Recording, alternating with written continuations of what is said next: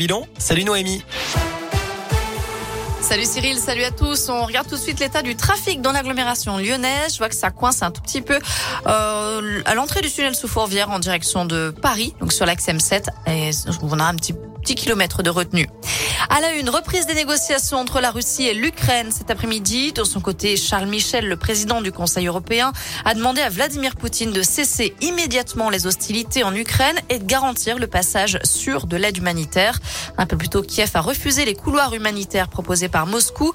Le Kremlin suggérait d'évacuer les populations civiles des principales villes assiégées, mais pour les emmener en Biélorussie, puis en Russie, ce que le gouvernement ukrainien rejette. Déjà plus d'un million et demi de personnes ont fui les zones de conflit en dix jours. C'est du jamais vu depuis la Seconde Guerre mondiale. Un conflit qui inquiète les consommateurs. Les prix du gaz européen s'envolent de plus de 60% à plus de 300 euros le mégawattheure. Forte hausse également des prix du blé, mais aussi du pétrole. Plus de 2 euros le litre de gazole par endroit en France.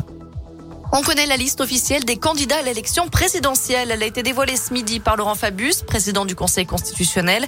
Ils seront donc 12 sur la ligne de départ le 10 avril prochain.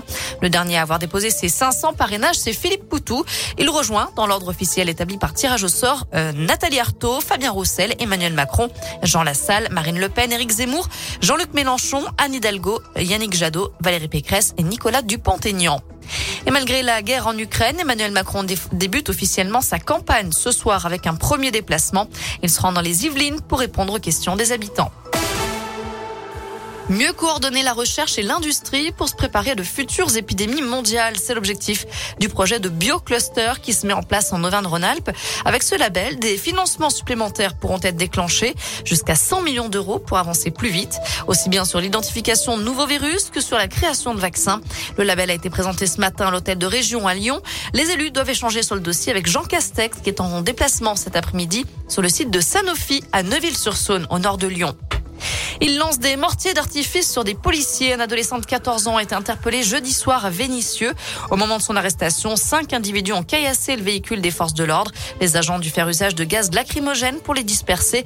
Quant à l'adolescent interpellé, était mis en examen.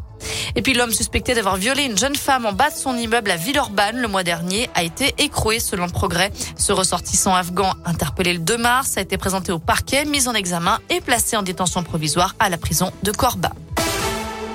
Allez, on termine avec un mot de sport et deux nouvelles médailles d'or pour les Bleus aux Jeux paralympiques.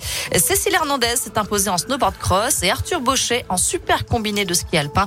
La France compte cinq médailles à présent, dont trois en or. Côté météo, cet après-midi, on garde un beau ciel bleu et du soleil. Le soleil qu'on retrouvera dès demain matin au réveil avec des températures entre 0 et 2 degrés au réveil. Merci beaucoup Noémie. À plus.